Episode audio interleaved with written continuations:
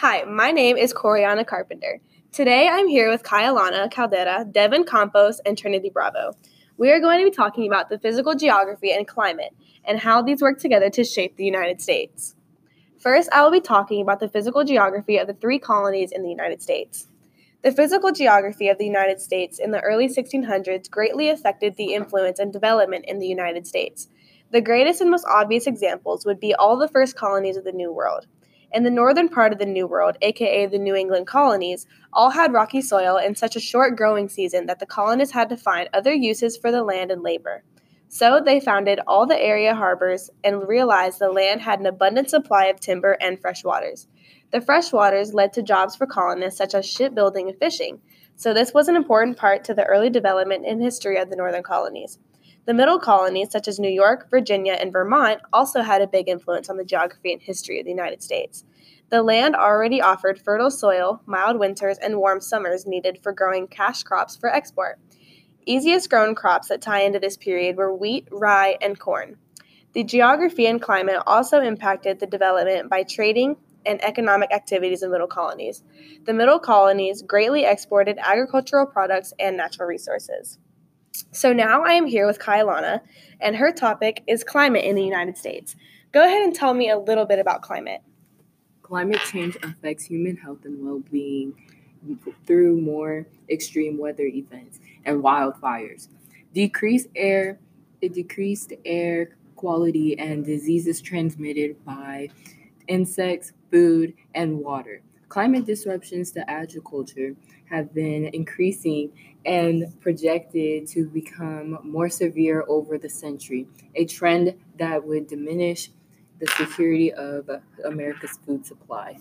So, what is climate change? Climate change, the term climate change, is often used to refer specifically to anthrop-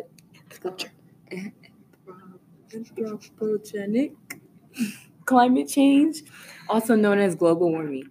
And uh, climate change is caused by human activity as opposed to changes in climate that have resulted as part of Earth's natural processes.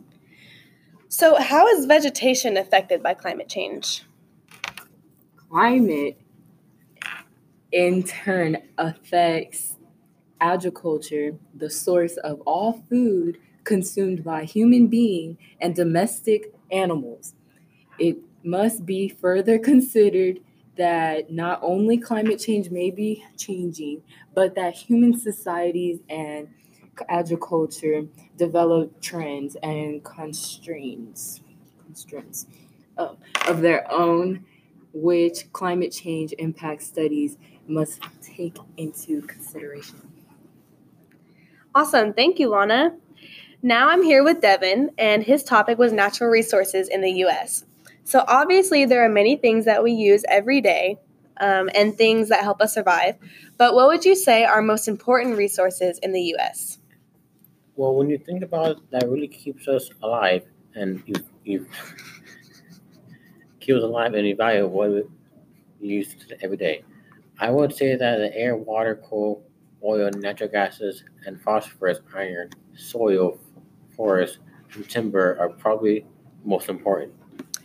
You mentioned oil as one of the most important resources. How much oil is produced every day and what is it used for?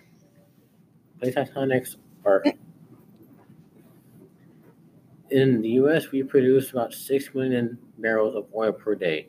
Oil is used to make many things in the US, from candles to pillows and even the clothes we wear. Very interesting. Thank you, Devin. And last but not least, we have Trinity. Trinity's topic was tectonic plates. Uh, what are tectonic plates and what do they do? Tectonic plates are the Earth's crust, so they move away to make landforms. What do plate tectonics have to do to build landforms? Plate tectonic moves in different ways to build up different things. When plate tectonics slide past each other, it causes earthquakes. When they pull apart from each other, it causes sea trenches, valleys, di- and ditches in the Earth's crust and when they grind against each other, they build mountains and hills. Who discovered plate tectonics and how they worked? Alfred Wegener made the first discovery, but no one believed him because he had no actual proof. Soon after, though, Nicholas van der Elst made another discovery, getting more in depth with plate tectonics. Very cool.